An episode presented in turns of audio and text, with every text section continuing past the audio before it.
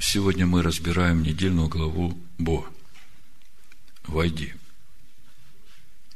И чтобы иметь духовное понимание всего, что пишется в нашей недельной главе, я начну с Нового Завета. Начну с э, послания апостола Павла. В общем-то, все ключи к пониманию того, как духовно читать Тору, они в учении апостолов, в учении Ишуа. Начну сразу с названия проповеди. Вызов, бросаемый стойкой казни Машех. В синодальном переводе это звучит немножко по-другому и непонятно. Это взято из э, послания Галатам, 5 главы, 11-12 стих я прочитаю. «За что же гонят меня братья, если я и теперь проповедую обрезание?» Вопрос. Тогда соблазн креста прекратился бы. О, если бы удалены были возмущающие вас. Вот это соблазн креста, если посмотреть новый перевод Международного библейского общества, то там эти стихи переведены так. Братья, если бы я проповедовал необходимость обрезания, речь идет об обрезании внешней крайней плоти, то за что было бы меня преследовать? Если бы это было так, то есть если бы Павел проповедовал внешнее обрезание, если бы это было так, то и вызов, бросаемый крестом, был бы не нужен. То есть тема проповеди об этом вызове, который бросает нам стойка казни Машех. Я придерживаюсь терминологии Дэвида Штерна, поэтому название проповеди – вызов бросаемой стойкой казни Машех. Теперь более понятно, да? Или по-другому, в Машеях Иешуа ничего не значит ни обрезание, ни не обрезание, а новая тварь.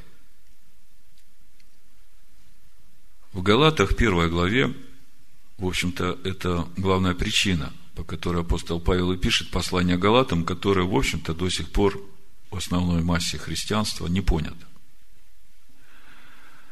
Но, в принципе, э, моя проповедь сегодня не обращена к э, римскому христианству.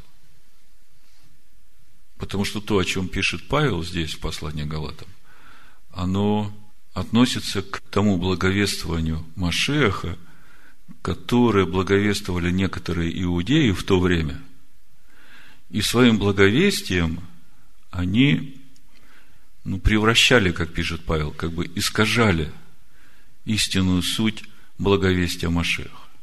Вот э, первая глава послания Галатам, 6-8 стих я прочитаю, чтобы вы поняли, о чем речь идет. Шестой стих.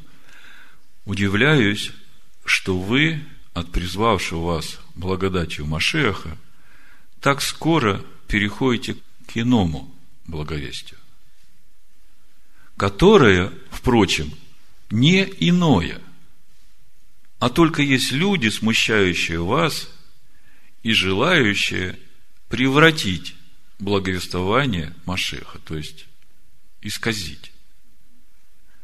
Но если бы даже мы или ангел с неба стал благовествовать вам не то, что мы благовествовали вам, да будет анафема.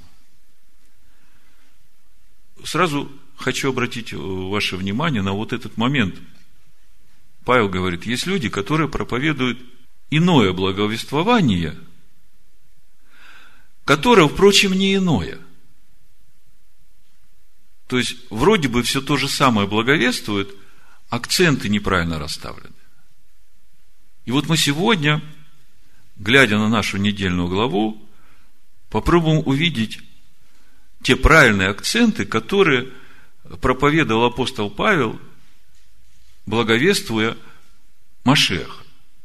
Смотрите, какая терминология. Есть люди, желающие превратить благовествование Машеха, превратить, исказить. И Павел против этого восстает И все послание Галатов о том, какое оно должно быть истинное благовестие. В чем суть искажения благовествования Машеха? В Деяниях 15 главе в первом стихе мы читаем. Некоторые, пришедшие из Иудеи, учили братьев. Если не обрежетесь по обряду Моисееву, не можете спастись. Я напомню, что послание Галатам, оно написано уверовавшим из язычников. И по сути сегодня мы говорим именно о том пути, который Бог предлагает для уверовавших из язычников, чтобы им войти в это общество израильское и прийти в полноту возраста Машех. Вот это наш главный сегодня приоритет. И я еще раз говорю, римское христианство с их теологией здесь вообще не имеет места. То, о чем мы сегодня будем говорить, мы будем говорить об истинном благовествовании Машеха. Мы увидим, что на самом деле благовествовал апостол Павел. Мы увидим то, насколько духовна Тора и как она раскрывает этот путь внутреннего делания в человеке. Потому что, в принципе, вся Тора, она и дана для того, чтобы каждого человека конкретного сделать обителю для Бога. И в послании Галатам 6 главе я просто как бы коротко сразу суммирую этот итог, то понимание апостола Павла об э, сути истинного благовествования Машеха, вот в 6 главе с 12 стиха он пишет, желающий хвалиться по плоти – принуждают вас обрезываться только для того, чтобы не быть гонимыми за крест Христов, за стойку казни Машех. Ибо и сами обрезывающиеся не соблюдают закона, но хотят, чтобы вы обрезывались, дабы похвалиться в вашей плоти. А я не желаю хвалиться, разве только крестом Господа нашего Ишуа Машеха, то есть стойкой казни Господина нашего Ишуа Машеха, которым для меня мир распят, и я для мира. Вот он вызов стойки казни Машеха. И он дается каждому человеку. Примешь ты этот вызов? Станешь ли ты на этот путь? Чтобы на этой стойке распять себя для мира и мир для себя. И закон Бога именно для этого и дан. И нам это надо сегодня увидеть. Иешуа в своем учении в Евангелиях тоже говорит о вызове этой стойки казни – и мы знаем эти места Писания, я просто их прочитаю, чтобы дополнить эту картину. я напомню, мы это все делаем для того, чтобы сейчас с этими ключами, с этим пониманием войти в нашу недельную главу и увидеть, о чем наша недельная глава. Действительно ли она говорит о том, о чем Павел говорит? Матвея 10 глава, 38-39 стих написано – и кто не берет креста своего, то есть и кто не берет своей стойки казни, и следует за мной, тот недостоин меня. То есть этот стих говорит о такой ситуации, что может быть так, что человек следует за Машехом. Он говорит, «Э, Иисус Христос мой Господь, я люблю Его, а следует без стойки казни. Стойка казни – это и есть закон, мы говорили. Законом познается грех. И для того, чтобы тебе распять свой грех, тебе нужно это слово. Тебе нужно знать, что Бог называет грехом. И Ишо говорит, что человек, который следует за мной без стойки казни, он недостоин меня. Уже этот стих нам говорит о том, что очень важно увидеть суть этой стойки, и очень важно взять ее Потому что если ты не возьмешь эту стойку казни, то обрезание наружной крайней плоти или празднование праздника Песах по тому уставу, как написано, вовремя принести ягненка, съесть его за ночь, это не будет работать в твоей жизни. 39 стих.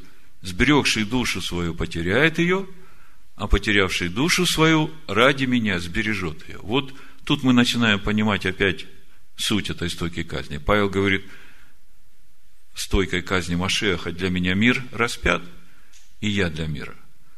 А Ишо говорит, что это стойка казни, с которой я должен следовать за ним. На этой стойке казни я должен распять свою душу, свою волю, свои желания ради того, чтобы принять его ум, его чувствование, его желание, его волю, его хотение. О том же самом в Евангелии от Луки в 14 главе, в 27 стихе написано, и кто не несет креста своего, то есть, кто не несет своей стойки казни и идет за мною, не может быть моим учеником.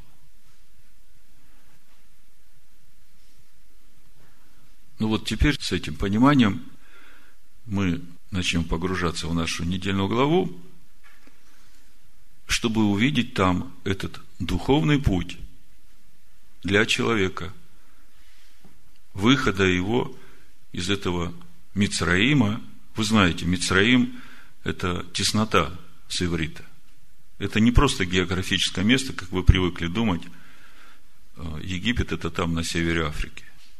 Я помню, когда-то диспут был на христианском радио, там собрались все ученые, мужи христианские, Риги, Латвия, и меня пригласили, пытались разобраться, кто мы такие. И после этого диспута один замдиректора какого-то библейского института очень большого идет и говорит мне,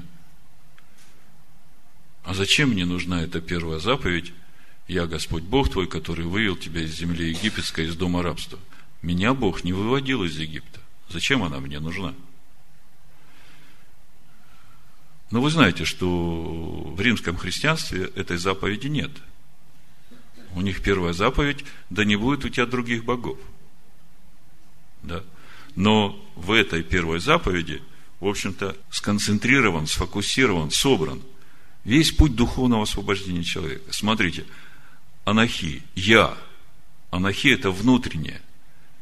Анахи, я, Адонай Лагейну. Анахи, Адонай Лагейну. Я, Господь Всесильный ваш, который вывел вас из земли египетской, из дома рабства. В общем-то, конечная цель нашего выхода из этого духовного рабства, мы сейчас будем смотреть главный корень этого рабства. Так вот, конечная цель выхода из духовного рабства каждого Божьего человека, чтобы Адонай стал твоим Элогим, твоим всесильным. Мы об этом уже говорили. Что это значит? Это значит, что уже все, что ты говоришь, это не ты говоришь. Всесильный через тебя, через твои уста говорит свое слово. И тогда все происходит. Так вот, первая заповедь из десяти, она как раз в себе несет весь этот духовный процесс освобождения человека от духовного рабства и сотворения его новым творением. Вы поймите, важность этой заповеди, можно было бы сказать, что в этой заповеди Бог как бы представляет себя своему народу, типа, ну вот э, вы будете знать, что я это тот, который вывел вас из Египта но тогда э, логичнее было бы ему представить себя, я Господь Бог ваш, который сотворил этот мир. Правда?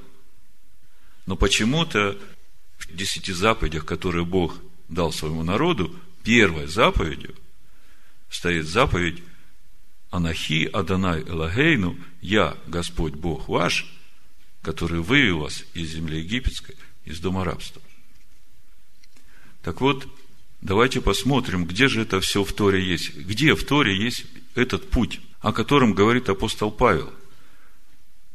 В чем суть этого истинного Евангелия Машеха, которое проповедует апостол Павел. Начнем с исхода 10 главы, 1 стиха. Книга Шмот, 10 глава, 1-2 стих. «И сказал Господь Моисею, войди к фараону». Вот это «войди» на иврите «бо». И оно как раз говорит о том, что не просто иди, а войди во внутреннее, вовнутрь. Войди во внутреннее фараона, ибо я отягчил сердце его и сердце рабов его, чтобы явить между ними сии знамения мои.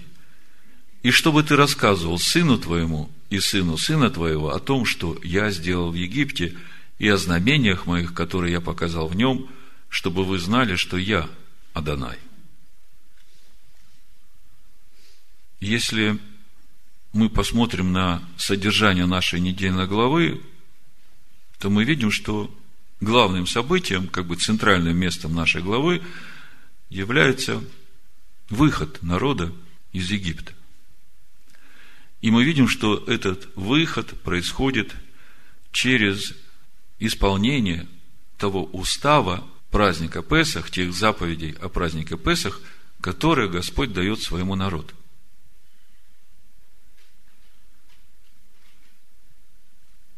И если это так, то возникает вопрос, а почему же тогда недельная глава не названа именно так? Выход народа из Египта. Или праздник Песах, свобода Божьего народа. Почему, тем не менее, глава названа «Войди к фараону». Почему она начинается именно с этого? Если мы поймем почему, то мы сразу увидим это понимание, этот путь, который предлагает нам Тора. Мы увидим, что Тора действительно духовна, как пишет апостол Павел в Римлянах 7.14. Помните, написано, ибо мы знаем, что закон духовен, ибо мы знаем, что Тора духовна, а я плотян и продан греху. То есть мы видим, что центральное место нашей недельной главы – это выход Божьего народа из Египта – и мы видим, что этот выход связан с определенными заповедями Бога. 14 Ниссана вечером принести в жертву Песах Аданая и его кровью помазать косяки и притолоку дверей. Всю ночь вкушать мясо агнца со внутренностями, головой и ногами, и не повреждать костей. Не выходить из дома всю ночь. Кушать до утра, и что осталось несъеденное, сжечь на огне. Причем кушать приготовленное на огне. Вареное нельзя, и недопеченное тоже нельзя. И мы все эти уставы разбирали. И еще очень важно, с 15-го Ниссана до 21-го Ниссана, 7 дней, вкушать пресный хлеб, и ничего квасного в доме не должно быть. То есть, вот это как бы центральное место недельной главы – а мы видим, что она начинается именно с того, что Бог повелевает Моисею войти во внутреннее фараона. Возникает вопрос, какая связь между входом во внутреннее фараона и выходом из Египта? Как бы ответ напрашивается сам по себе. Надо посмотреть на объем работы. Ну так, на современном языке. То есть, надо увидеть тот главный корень, который держит человека в этом духовном рабстве. В 1 Коринфян, 5 главе, 7 и 8 стих, апостол Павел говорит, «Итак, очистите старую закваску, чтобы быть вам новым тестом, так как вы бесквасны. Ибо Песах наш, Машех, заклан за нас. Посему станем праздновать не со старой закваской, не с закваской порока и лукавства, но с опресноками чистоты и истины. Говорит ли здесь апостол Павел о чем-то новом, или он просто раскрывает духовное содержание Торы? Мы знаем, что Машех был заклан еще до создания мира. И Машех пришел в теле Ишуа для того, чтобы исполнить то, что написано. И вместе с тем мы знаем, что Машех – это то слово, тот хлеб пресный, который сходит с небес. Поэтому Павел говорит, что Песах наш – Машех. И то благовестие, которое он благовествует, оно как раз несет в себе всю эту полноту Машех. Заклан за нас, и он есть эти опресноки чистоты и истины, которые нам надо кушать. И более того, в этом уставе праздника Песах, вот эти семь дней, которые надо вкушать пресный хлеб, здесь вся полнота нашего пути в полноту возраста Машех. Потому что семь дней – это полнота. И мы видим, что на всем этом пути в нас, в нашем доме, в доме, который Бог устрояет внутрь нас, в обитель для себя, не должно быть ничего квасного. А Ишуа сказал, бойтесь закваски фарисейской. И суть закваски фарисейской в том, что понаружи людям кажетесь праведными, а внутри полны лукавства и лицемерия.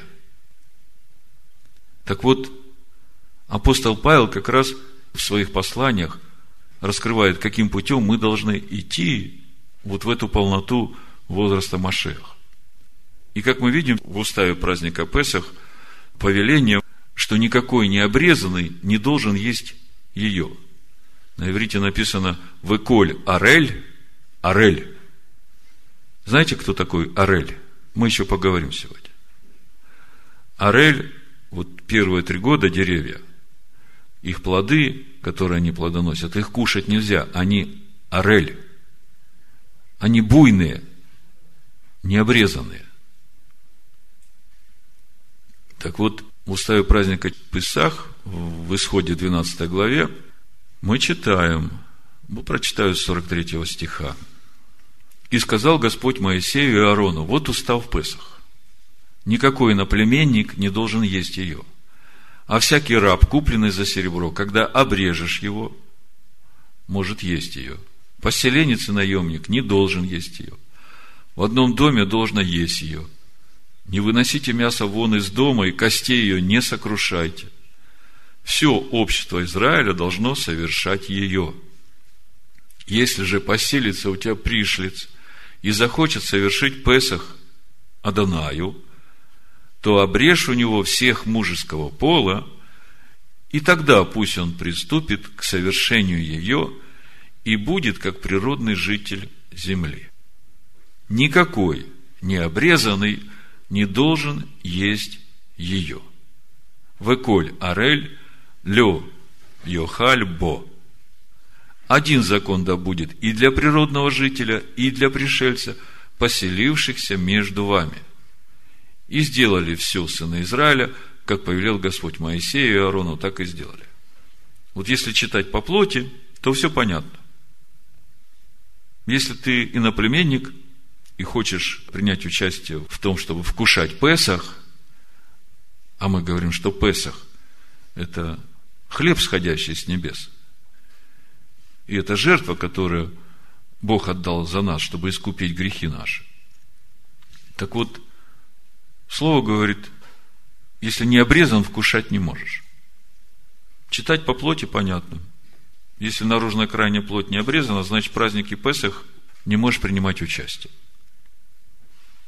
И мы знаем, что с того момента, как э, Бог объявил через Моисея, что 10-го Ниссана по уставу праздника Песах нужно взять этого агнца, внести в дом и чтобы он жил в доме до 14-го Ниссана, и потом 14-го Ниссана вечером принести его в жертву, мы читаем, что все общество Израилева, все сыны Израиля должны расчислиться по семействам на Агнца.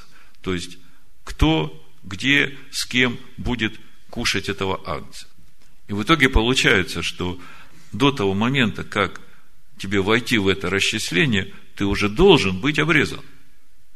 Понимаете? То есть, э, с того момента, как Бог объявил через Моисея в 12 главе, в начале книги Шмот, мы читаем об уставе праздника Песах, Первый вопрос, который нужно было решить всем, которые собираются выходить из Египта, из Мисраима. Первый вопрос, который нужно было решить, получить допуск на участие в том поедании Песаха и дальше выходе из Египта. И мы знаем, что в полночь, когда они кушали Песах Аданая, прошел ангел-губитель и погубил всех первенцев в Египте – и Бог говорит, никто из вас не выходите, потому что выйдете, погибнете. И как я уже говорил, мы сейчас говорим о духовном понимании Торы, потому что Тора духовна, и о тех процессах, которые происходят внутри человека во время его выхода из этого духовного рабства. То есть для того, чтобы выйти из Мицраима, нужно прежде увидеть причину или главный корень этого духовного рабства. И именно для этого Бог призывает Моисея войти во внутреннее фараона, чтобы увидеть этот главный корень зла. Когда вот это начинаешь видеть, то это похоже на то, что произошло с Иаковом, когда он боролся всю ночь с некто. Помните? Помните, когда Иаков боролся с некто, этот некто, ангел, спрашивает у него, как твое имя? Мы прочитаем сейчас. То есть, это не значит, что тот, который боролся с ним, не знает, как его имя. Этот некто спрашивает у Иакова, как твое имя, именно для того, чтобы Иаков посмотрев внутрь себя, в свою сущность, увидел эти корни своего духовного рабства. Давайте прочитаем э, Бытие Барышит, 32 глава, 24-28 стих. То есть, вот здесь тот же самый принцип, о котором мы читаем в сегодняшней нашей недельной главе. Мы задались вопросом, почему исход из Египта начинается с того, что Моисею надо войти во внутреннее фараона. 24 стих написано, «И остался Яков один, и боролся некто с ним до появления зари. И, увидев, что не одолевает его, коснулся состава бедра его и повредил состав бедра у Якова, когда он боролся с ним. И сказал, отпусти меня, ибо взошла заря. И Яков сказал, не отпущу тебя, пока не благословишь меня. И сказал, как имя твое? Он сказал, Иаков и сказал, отныне имя тебе будет не Яков, а Израиль, ибо ты боролся с, не против, а вместе с Богом, и человека одолевать будешь. Конечно же, ангел знает, как зовут Иакова. Имя – это внутренняя сущность человека. И об Иакове мы читаем вот в 36 стихе 27 главы Берешит. Исав говорит – и сказал он, не потому ли дано ему имя Яков, что он запнул меня уже два раза. Он взял первородство мое, и вот теперь взял благословение мое. В Исаии 48 главе, в 8 стихе читаем, «Ты не слыхал и не знал об этом, и ухо твое не было прежде открыто, ибо я знал, что ты поступишь вероломно, и от самого чрева матернего ты прозван отступником. То есть, ангел говорит, Яков, как твое имя?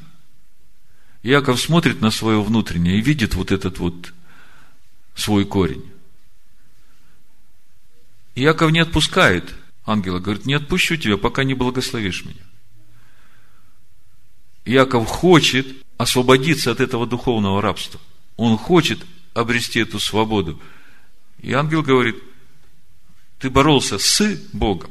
Бог твой помощник. Поэтому имя твое будет Израиль. Имя Израиль – это тот, кто борется силою Бога. И мы сейчас говорим не о проблеме Якова, мы сейчас говорим о проблеме каждого человека. У пророка Иеремии в 17 главе, в 9 стихе написано, «Лукаво сердце человеческое, более всего и крайне испорчена. лукаво сердце человеческое более всего и крайне испорчено. Кто узнает его? Я, Господь, проникаю в сердце и испытываю внутренности, чтобы воздать каждому по пути его и по плодам дел его.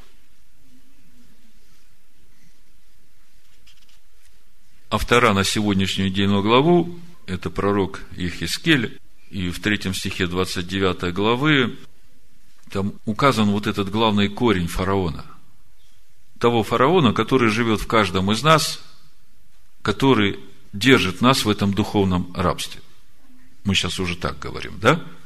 Так вот, э, смотрите, как написано у Ехискеля. В десятом году, в десятом месяце, с первого стиха читаю, в двенадцатый день месяца было ко мне слово Господне. Сын человеческий, обрати лицо твое к фараону, царю египетскому, и изреки пророчество на него, и на весь Египет. Так говори и скажи, так говорит Господь Бог. Вот я на тебя, фараон, царь египетский, большой крокодил, который, лежа среди рек своих, говоришь, моя река, и я создал ее для себя. Если читать на иврите, то там э, можно перевести как «я создал ее для себя», и можно перевести как «я создал себя сам». Моя река, я создал ее для себя, моя река, и я создал себя сам. Минахим Мендел Шнейрс, он пишет, зло фараона определяется, то есть вот этот главный корень, не тем, что характеризовало языческие культы Египта, не тем, что он поработил миллионы людей и подвергал их мучению, не тем, что он купался в крови убитых детей. Зло фараона заключалось в том, что именно в себе самом он видел источник всего и вся. Такое самопоклонение.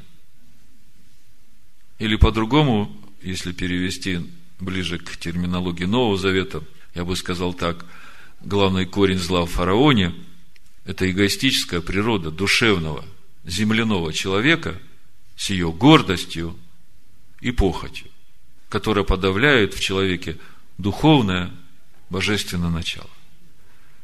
То есть гордость и похоть, нефиш с ее эгоизмом, замешанная на природе чада гнева – вот это вот все, оно подавляет вот ту нешама, вот то божественное начало в человеке и держит его в рабстве. В этом суть нашего духовного рабства.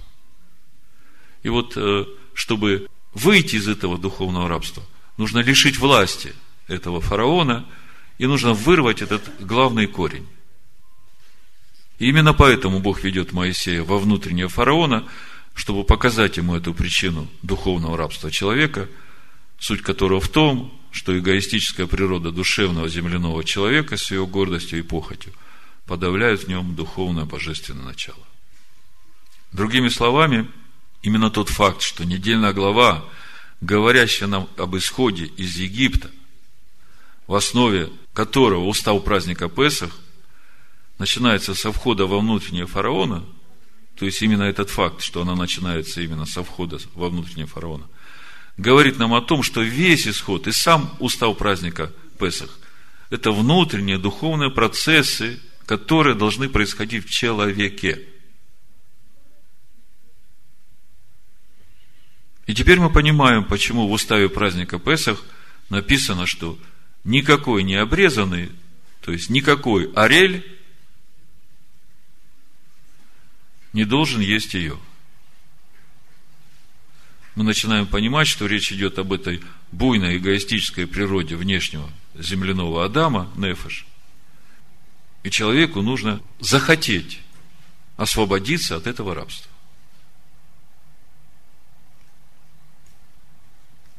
Именно в этом смысл выхода из Египта. Хотя многие в то время, когда такая теснота была, да и в наше время, когда в жизни совсем уже не продохнуть, многие взывают к Богу только ради того, чтобы пришло какое-то облегчение ну, во внешнюю жизнь. Но не ставят перед собой или не имеют перед собой этой цели освобождения себя от вот этой внутренней духовной несвободы. По сути, в общем-то, это и есть тот орель, который надо обрезать. В общем-то, именно этот завет и был заключен в Египте перед выходом его народа из Египта. И суть этого завета именно в пролитии крови Агнца и в пролитии крови обрезания. Помните, мы как-то говорили в 15 главе Барышит, когда Бог Аврааму вменяет его веру в праведность и говорит, что у него будет много потомков, и что они наследуют эту землю, которую Бог приготовил для своего народа. Авраам спрашивает, «Э, Господи, а почем мне знать, что они наследуют? Мы об этом уже много раз говорили, и в книге об этом есть. Речь идет о том, что Авраам спрашивал, Господи, а они действительно захотят идти этим путем обрезания своего сердца от этого орла? И Бог говорит, да, они пойдут этим путем, но прежде вы будете 400 лет в земле не своей.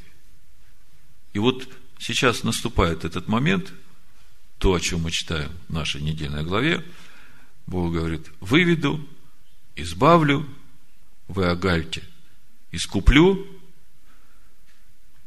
приму в народ и буду вам Богом, и дам землю вам в наследие. И вот оно сейчас это начинается.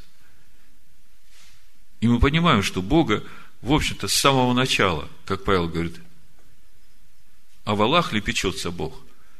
Вся Тора духовна, и вся Тора именно дана для того человеку, чтобы ему пройти этот путь совершения вместе с Богом в образ и подобие Бога, в полноту возраста Машеха, в обитель для Бога. И, в общем-то, то, что это именно так, то, что у Бога именно такой замысел был именно в тот момент, когда он выводил сынов Израиля из Египта, об этом Бог сам говорит у пророка Иеремии, 7 главе, 22 стих. «Ибо отцам вашим я не говорил и не давал им заповеди в тот день, в который я вывел их из земли египетской, о всесожжении жертве». Смотрите, что Бог говорит.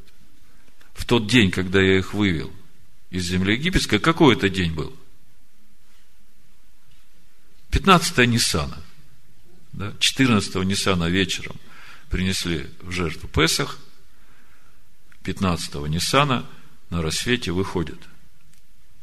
Бог говорит, вот в тот день, когда я выводил отцов ваших из земли египетской, я не давал им заповеди о всесожжении и жертве. Что значит заповедь о всесожжении жертв? Речь идет о служении в скинии по образу. Понимаете? Но такую заповедь дал им. Слушайте гласа моего, и я буду вашим Богом, а вы будете моим народом, и ходите по всякому пути, который я заповедую вам, чтобы вам было хорошо. То есть мы видим, что в тот день, когда Бог выводил народ из Египта, его намерение было вести каждого путем Авраама. Слушайте гласа моего и делайте все, что я заповедую вам. А по сути это и есть завет о Машехе. Именно тот завет, который Бог заключил с Авраамом, когда дал вот это знамение обрезания как свидетельство завета. Именно об этом завете, смотрите в третьей главе послания Галатам, как говорит апостол Павел. 16 стих. Но Аврааму даны были обетования и семени его. Не сказано и потомкам, как бы о многих, но как бы об одном, и семени твоему, которое есть Машех. Мы сейчас посмотрим, где об этом сказано, но это принципиально. То, где мы в Торе читаем в синодальных переводах о потомках Авраама, с которым Бог заключает завет, там везде речь идет о семени Авраама, об одном. Это семя Зареха, семя твое, оно стоит в единственном числе. Понимаете, мы когда говорим о потомках, это множественное число. А там написано единственное число. Хотя вот это слово Зареха, мы сейчас посмотрим, семя твое, оно имеет еще второй вариант перевода, как потомство, действительно. Но первое его значение – семя, единственное число. Вот апостол Павел здесь говорит, Аврааму были даны обетования и семени его. То есть, семени, которое в нем, которое есть Машиах. Вот этому семени даны все обетования, которые даны Аврааму. Тому семени, которое в нем, которое есть Машиах, то дыхание жизни, которое животворит душу человека. Помните, когда Бог сотворил человека из земли, Он вдунул в него дыхание жизни. А мы смотрим в плаче Иеремии 4.20. Мы видим, что дыхание жизни – это Машех Аданая. Так написано в плаче Иеремии. Плач Иеремии 4.20. Дыхание жизни нашей, помазанник Аданая пойман в ямы их. Тот, о котором мы говорили, под тенью его будем жить среди народов. Так вот, апостол Павел говорит, но Аврааму были даны обетования и семени его. Не сказано и потомкам, как бы о многих, но как бы об одном, и семени твоему, который есть Машех. И вместе с тем это Зареха, это потомство, которое будет у Авраама, которых будет много, как звезд. Если это все вместе сложить, то речь идет именно о том, что тому потомству, в котором в каждом из них будет вот этот Машех живой. И я говорю то, 17 стих, что завета о Машехе. Вот откуда пришло это понимание завета о Машехе, который Бог заключает с Авраамом. Мы сейчас посмотрим коротко суть этого завета о Машехе. Я говорю, что завета о Машехе, прежде Богом утвержденного, закон, явившийся спустя 430 лет, не отменяет так, чтобы обетование потеряло силу. Уже в 12 главе книги Баришит, уже там вот это обетование семени Зареха, Авраама, оно уже здесь присутствует – в седьмом стихе написано, «И явился Господь Аврааму и сказал, потомству твоему Зареха». И здесь стоит вот это Зареха в единственном числе. Семени. Об одном сказано. И речь идет именно о том, что тому потомству, в котором в каждом из них будет вот этот Машех живой. Вот этим все обетования и земля в конце – Мы сейчас об этом говорим потому, что выход народа из Египта, он был связан именно с этим заветом о Машехе, с этим заветом обрезания.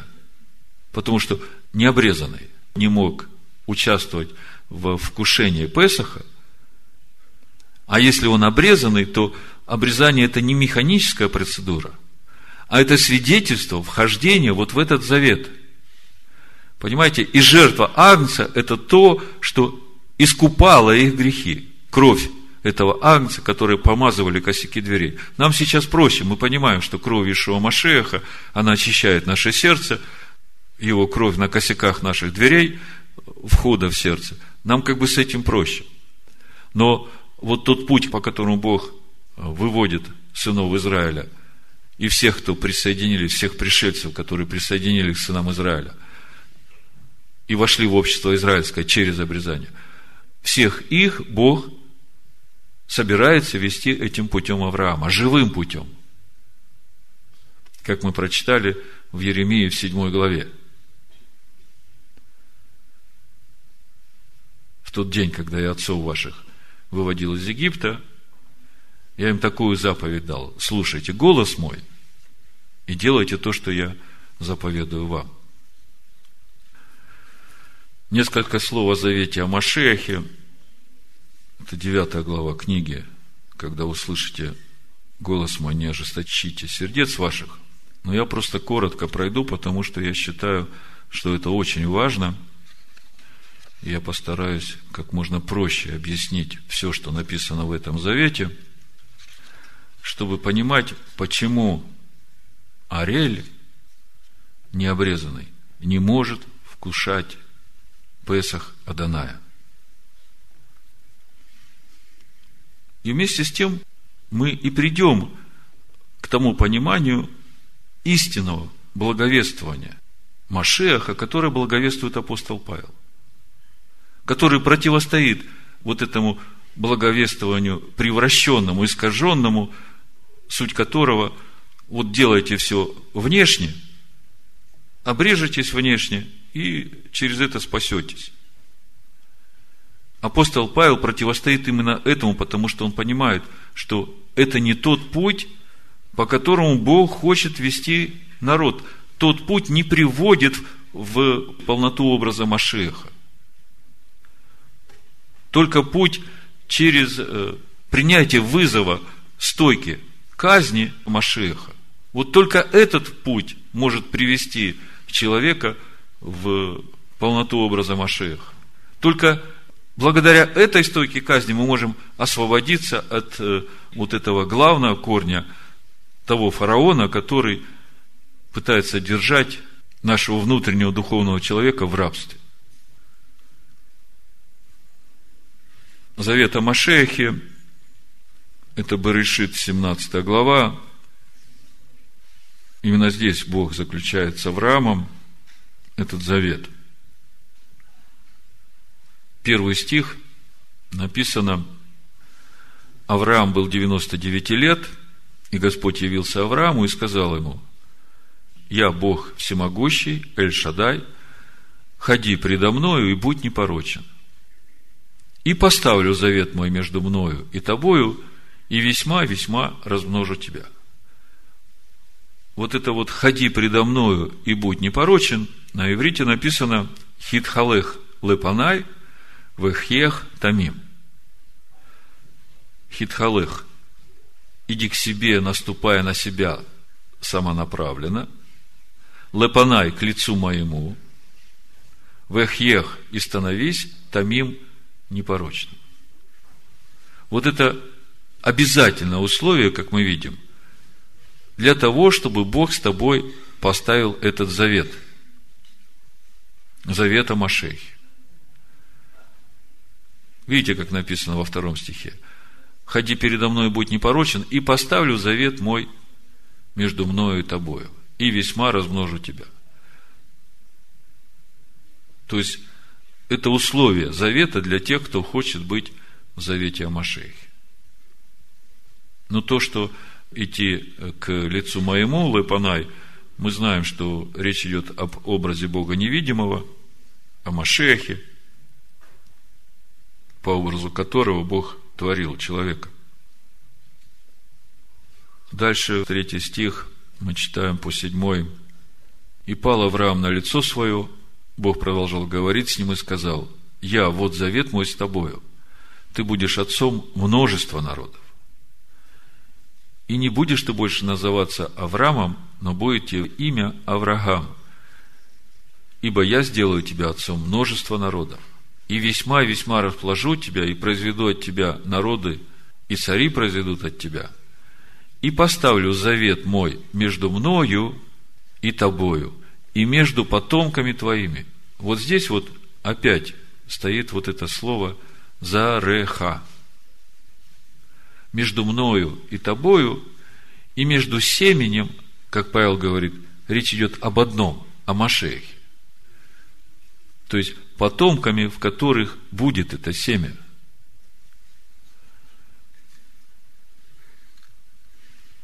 после тебя в роды их завет вечный о том, что я буду Богом твоим и потомков твоих.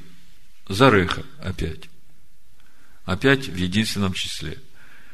И дам тебе и потомкам твоим после тебя землю, по которой ты странствуешь, всю землю ханаанскую во владение вечное, и буду им Богом. И сказал Бог Аврааму, ты же соблюди завет мой – ты и потомки твои после тебя в роды их. То есть, другими словами, завет о Машехе, заключается с теми потомками, в которых будет это семя Машеха. А семя Машеха, оно возрождается в каждом человеке, который принимает вот эту жертву Агнца, помазывает этой жертвой косяки дверей, то есть принимает верой искупление своих грехов и принимает обязательно условие завет. Вот это вот «ходи предо мною и будь непорочен» принимает Машеха как слово, которое сходит с небес – как пресный хлеб, который надо вкушать. Суть этого устава праздника Песах. В этом уставе праздника Песах весь путь в духовную свободу для человека. Дальше в 10 стихе 17 главы я коротко. Кому подробнее, читайте 9 главу книги. Написано, «Сей есть завет мой, который вы должны соблюдать между мною и между вами – и между потомками твоими после тебя, опять Зареха, да будет у вас обрезан весь мужеский пол. Написано Химоль Лахем Коль Захар. Вот этом слове Химоль, э, корень мила, сегодня это понимают как обрезание наружной кратней плоти. Помните, брит – мила. Но на самом деле – вот это мила в слове химоль, означает противостояние животному началу, вот этой необузданной плоти в человеке. Вот что значит химоль.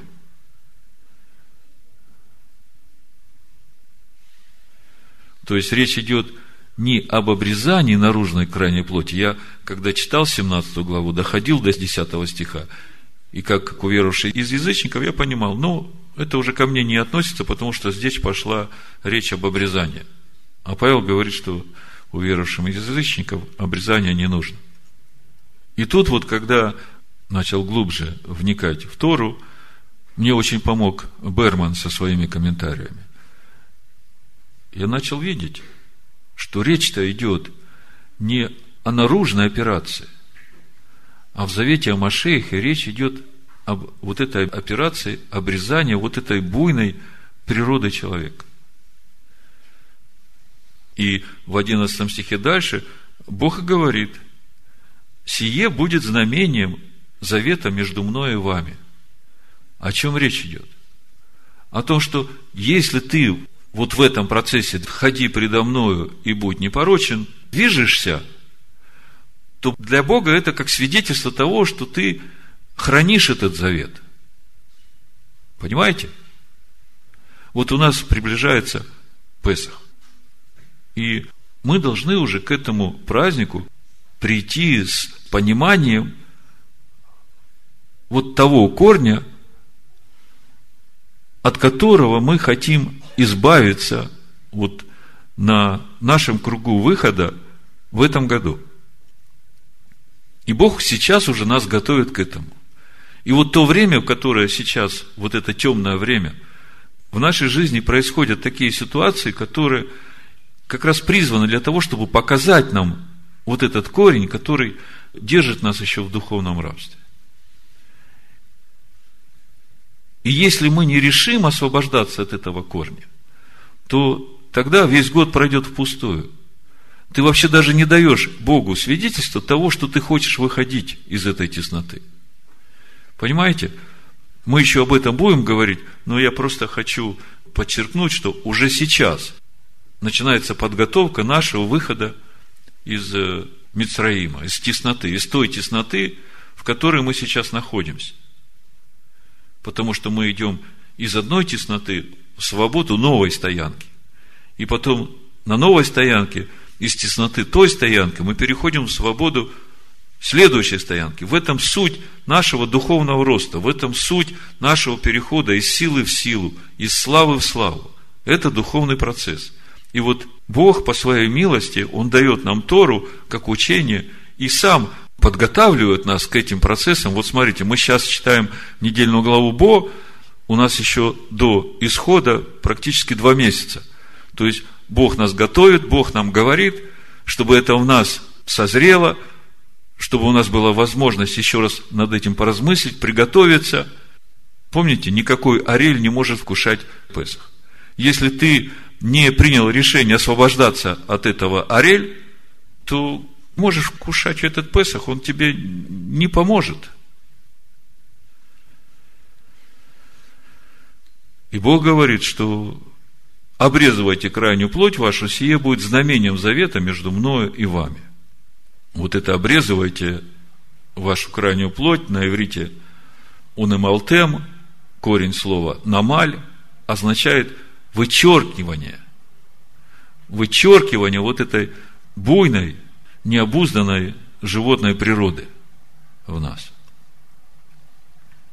Об орла я вам уже говорил, это Левит, 19 глава, 23 стих, написано, когда придете в землю, которую Господь Бог даст вам, и посадите какое-либо плодовое дерево, то плоды его почитайте за необрезанное. На иврите орлато. Три года должно почитать их за необрезанное, арелим. Опять арель. Не должно есть их. Вот это орлато и арелим, производные от орла, и означают суть буйная, необузданная природа. Другими словами, для Торы понимание обрезания человеческой природе того, что противится закону Бога, является основополагающим понятием. А вот это обрезание наружной крайней плоти, которое Бог заповедал для потомков Авраама, прямых, как свидетельство завета, это обязательство родителей посвящать своих детей на то, чтобы они шли этим путем. Они, делая на восьмой день обрезания своим детям, я говорю о сыновьях Иакова, это обязательно, это не обсуждается. Я не об этом сейчас говорю, мы говорим сейчас о духовном пути Торы. Это как свидетельство того, что отец берет на себя обязательство помочь своему сыну пройти этот духовный путь, полноту возраста Машех. В 10 главе Второзакония, Дворим, в 16 стихе, Моисей тоже говорит именно об обрезании этого орла сердца. Вот смотрите, как написано. «Итак, обрежьте крайнюю плоть сердца вашего, и не будьте впредь жестоковыйны. Обрежьте крайнюю плоть сердца вашего на иврите умалтем – эт орлат левавхем. То есть, вот это вот и есть тут главный корень, который нам надо обрезать, вот это орла.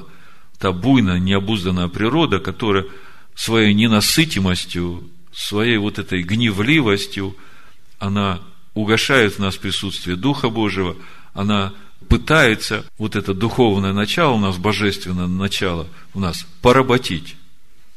Кто-то из мудрых сказал, что душевная любовь – это когда мы все, что любим, подчиняем на служение себе.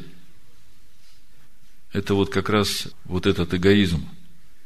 А духовная любовь, истинная любовь Божия, это когда мы себя подчиняем на служение ближним.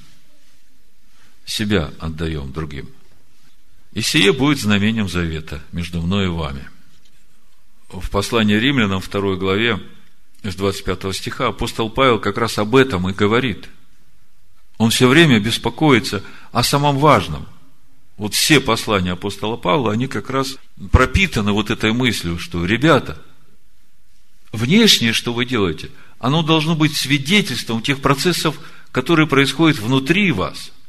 А если вы только этим внешним успокаиваете себя, то вы не приняли этот вызов стойкой казни. И тогда это все бессмысленно, это не имеет пользы для вас, результата никакого не будет. Вот Павел пишет с 25 стиха, Римлянам 2 глава, обрезание полезно, если исполняешь закон. А если ты преступник закона, то обрезание твое стало необрезанием. Итак, если необрезанный соблюдает постановление закона, то его необрезание не уменится ли ему в обрезание? То есть, Павел говорит, если необрезанный соблюдает Тору, он свидетельствует о том, что он подчинил свое сердце, свою волю своего внешнего человека полностью воле Всевышнего, а она вся в законе Бога. Мы в Новомесяче только читали, что любовь к ближнему именно в том, что мы любим Бога и исполняем заповеди Его. Мы это разбирали. Итак, если необрезанный соблюдает постановление закона, то его необрезание не вменится ли ему в обрезание? И необрезанный по природе, исполняющий закон, не осудит ли тебя, преступника закона, при писании и обрезании? Ибо не тот иудей, кто таков по наружности, и не то обрезание, которое наружно по плоти, но тот иудей, который внутренне таков.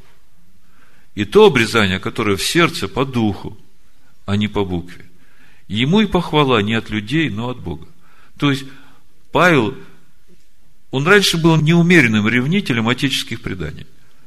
То есть, для него раньше было вот это внешнее, он это все видел, он четко в этом ориентировался, он говорил, все, кто вот идут против этого, они враги Торы.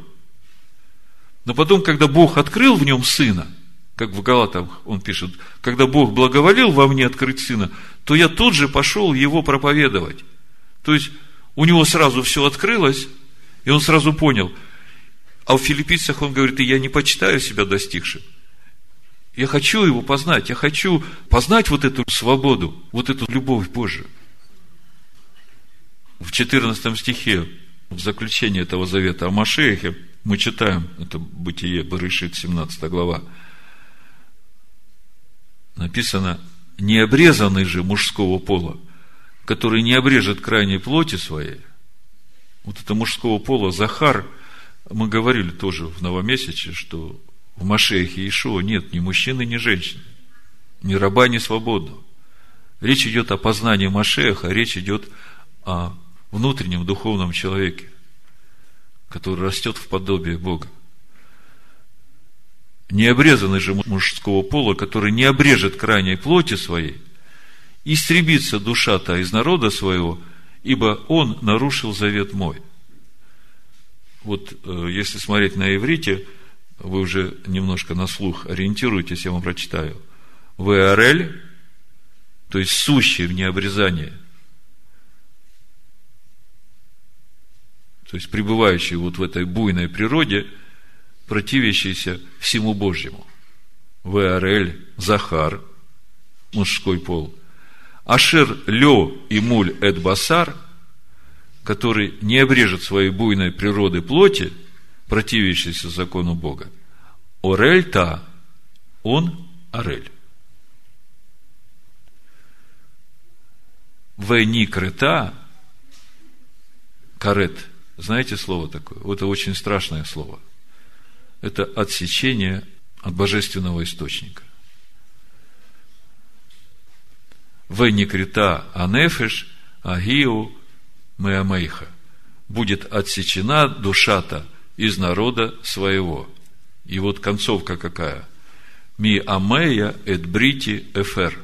Ибо мой завет расторгнут им. Видите, не Бог разрывает завет, а человек своей орель, тем, что он не обрезает свою орель, он этим расторгает завет с Богом. Мы знаем, что Авраам прошел это обрезание в Римлянах 4 главе 7 стиха мы читаем Блажены, чьи беззакония прощены чьи грехи покрыты. Блажен человек, которому Господь не уменит греха. Блаженство сие относится к обрезанию или к необрезанию. Мы говорим, что Аврааму вера вменилась в праведность. Когда вменилась? По обрезании или до обрезания? Не по обрезанию, а до обрезания. И знак обрезания он получил как печать праведности через веру, которую имел вне обрезания. О чем Павел говорит? Павел говорит, что вот то обрезание, которое сделал Авраам в 99 лет, это уже была печать на вот ту праведность, которую он обрел на этом пути в полноту возраста Машеха. Знак обрезания он получил как печать праведности через веру, которую имел вне обрезания. Так что он стал отцом всех верующих вне обрезания. Бог сказал, что ты будешь отцом множества народов. Павел говорит, он стал отцом верующих вне обрезания, чтобы и им вменилась праведность. И отцом обрезанных, не только принявших обрезание, но и ходящих по следам веры отца нашего Авраама. То есть апостол Павел опять здесь говорит, если ты обрезан восьми дней от роду, то это еще не есть спасение. Если ты обрезан, то тебе нужно идти вот тем же путем Авраама, путем обрезания Арель своего сердца. Это будет свидетельством завета. Ибо не тот иудей, кто имеет наружное обрезание, а тот иудей, кто внутренне таков. Ходящих по следам веры отца нашего Авраама, который имел он вне обрезания. И вот 13 стих. «Ибо незаконом даровано Аврааму и семени его обетования быть наследником мира, но праведностью веры праведностью веры. То есть, вера может быть, но она может быть либо праведной, либо неправедной. От чего зависит? Апостол Яков нам говорит очень конкретно, от чего зависит праведная вера. Смотрите, вторая глава, апостол Яков, с 18 стиха. Но скажет кто-нибудь, ты имеешь веру, а я имею дела. Покажи мне веру твою без дел твоих, а я покажу тебе веру мою из дел моих. Ты веруешь, что Бог един. Хорошо делаешь. И бесы веруют, и трепещут. Но хочешь ли знать, неосновательный человек, что вера без дел мертва? Не делами ли оправдался Авраам, отец наш, возложив на жертвенник Ицхака сына своего. Видишь ли, что вера содействовала делам его, и делами вера достигла совершенства. И исполнилось слово Писания, веровал Авраам Богу, и это вменилось ему в праведность. Вот она, какая праведная вера. И он наречен другом Божьим в книге э, Бытие 26 главе, 4-5 стих, сам Бог свидетельствует о том пути, который прошел Авраам, и о том результате, который был у Авраама. Смотрите, как написано. Это Бог Ицхаку говорит. 4 стих, Берешит, 26 глава. «Умножу потомство твое, как звезды небесные, и дам потомству твоему земли сии, благословятся в семени твоем все народы земные – за то, что Авраам послушался гласа моего и соблюдал, что мною заповедано было соблюдать. Слышите? Авраам послушался гласа моего и соблюдал, верил и делал. И соблюдал, что мною заповедано было соблюдать повеления мои, уставы мои и законы мои слушал голоса и соблюдал. И именно эта вера вменилась в праведность. Вот именно к этому пути призывает нас Бог. Именно к этому пути призывал Бог весь народ, который Он вывел из Египта. И именно этому пути учит Тора. И все заповеди, которые Бог дал, они в себе несут очень большую духовную глубину для каждого человека. И апостол Павел в своих посланиях именно об этом заботится. Он говорит, что для Бога самое главное, чтобы в каждом человеке вырос этот внутренний духовный человек, который придет в полноту возраста Машех. Потому что именно там будет обитель Бога, именно там будет свобода для Духа Божьего. И именно это освободит вас от этого духовного рабства, в котором вы пребывали в Египте. Но в заключение прочитаю еще раз пятую главу и конец шестой главы послания Галатам, и на этом закончу. У меня здесь есть э, пословный греческий перевод, поэтому некоторые стихи я буду читать с пословного греческого, чтобы лучше понимать, о чем говорит апостол Павел. первый стих. Читаю с греческого пословно. Свободой нас Машиах освободил. Стойте. Итак, не опять в ярме рабства имейтесь.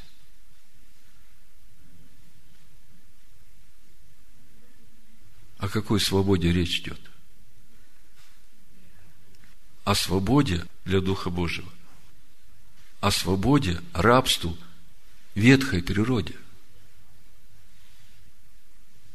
Павел говорит, свободы нас Машех освободил. Вот я, Павел, говорю вам, если вы обрезываетесь, не будет вам никакой пользы от Машеха. То есть, если вы делаете акцент на внешнее обрезание, то вот эту свободу, которую даровал вам Машех, вот тот путь, по которому Бог хочет вести вас из египетского рабства, чтобы быть вашим Элогим, вам это внешнее не поможет, не приведет вас к этому. Свидетельство уже опять всякому человеку, обрезающемуся, что должник он есть, весь закон сделать. Вы, оправдывающие себя законом, остались без Машеха, отпали от благодати. Снова и снова апостол Павел говорит, если вы внешними делами пытаетесь себя оправдывать, а внутри исполнены хищения, лукавства, лицемерия, то по сути вы остались без Машеха. Мы ведь духом из веры надежду праведности ожидаем. Ибо в Машеях Иешуа не имеет силы ни обрезания, ни необрезания, а вера, действующая любовью. Вышли хорошо. Кто остановил вас, чтобы вы не покорялись истине? Такое убеждение не от призывающего вас. Малая закваска заквашивает все тесто. Прочитаю – Ишуа говорит, бойтесь закваски фарисейской. Матвея, 23 глава. Я уже много раз сегодня ссылался на это место. В начале 23 главы, смотрите, Иешуа говорит своим ученикам и народу. Матвея, 23 глава, первый стих. Тогда Иешуа начал говорить народу и ученикам и сказал, на Моисеевом седалище сели книжники и фарисеи. И так все, что они велят вам, соблюдать. Соблюдайте и делайте, но по делам их не поступайте. Ибо они говорят и не делают. Вся глава об этом я просто прочитаю еще ну, с 24 стиха. Вожди слепые, отсиживающие комара, а верблюда поглощающие. Горе вам, книжники и фарисеи, лицемеры, что очищаете внешность чаши и блюда – между тем, как внутри полны хищения неправды.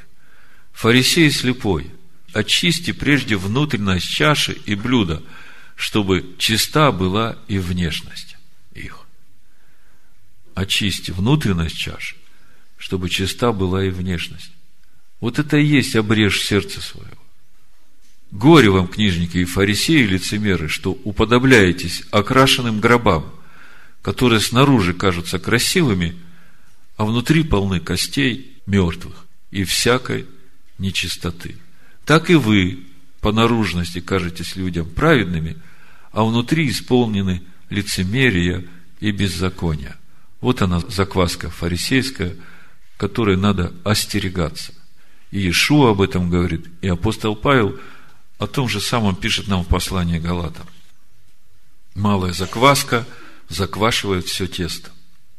Я уверен о вас в Господе, что вы не будете мыслить иначе, а смущающий вас, кто бы он ни был, понесет на себе осуждение. Помните, кто превращает это благовествование Машеха, не принимает вызов стойки казни, упраздняет эту стойку казни, тому анафима. Так Павел сказал. О, если бы удалены были возмущающие вас. К свободе призваны вы, братья, только бы свобода ваша не была поводом к угождению плоти, но любовью служите друг другу. Ибо весь закон в одном слове заключается – люби ближнего твоего, как самого себя. Казалось бы, какая связь стойки казни, вызова стойки казни с любовью к ближнему? Да самая прямая. Когда ты обрезаешь свою необузданную вот эту животную, буйную природу, то тогда внутренний человек начинает жить свобода духа приходит, тогда любовь Божия через тебя, она течет к людям, люди это чувствуют. Это благодать, этот благой дух из тебя, он просто освещает тебя, освещает все вокруг тебя. Протекает через вас любовь Божия. Слава Богу. Ибо весь закон заключается в одном слове. Люби ближнего твоего, как самого себя – если же друг друга угрызаете и съедаете, берегитесь, чтобы вы не были истреблены друг другом.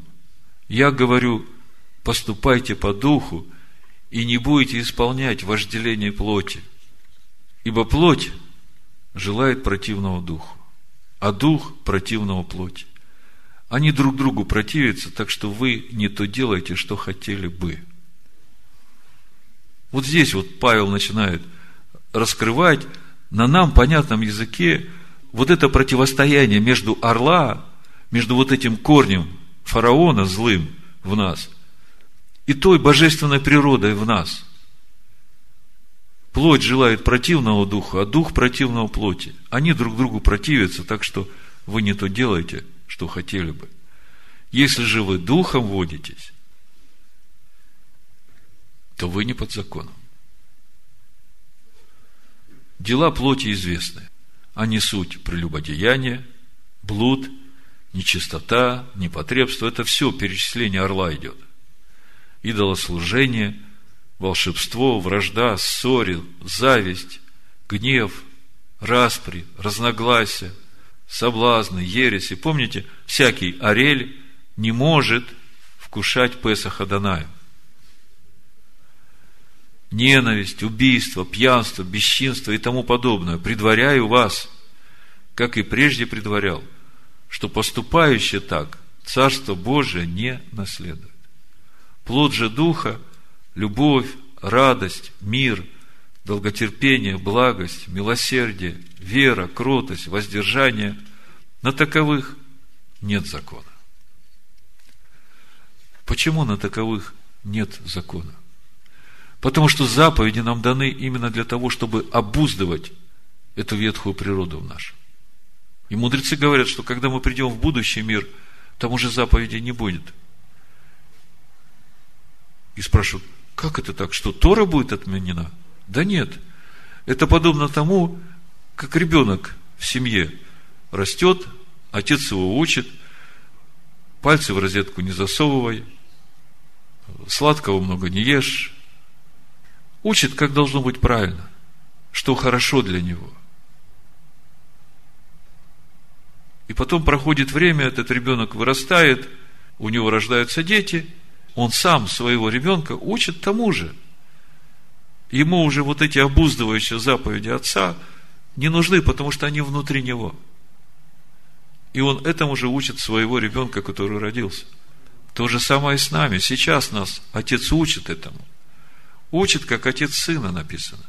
И когда мы придем в будущий мир, нам уже не нужны будут эти заповеди, это будет нашим внутренним естеством. И это будет свидетельство того, что мы освобождены от Арель, потому что в нас его природа.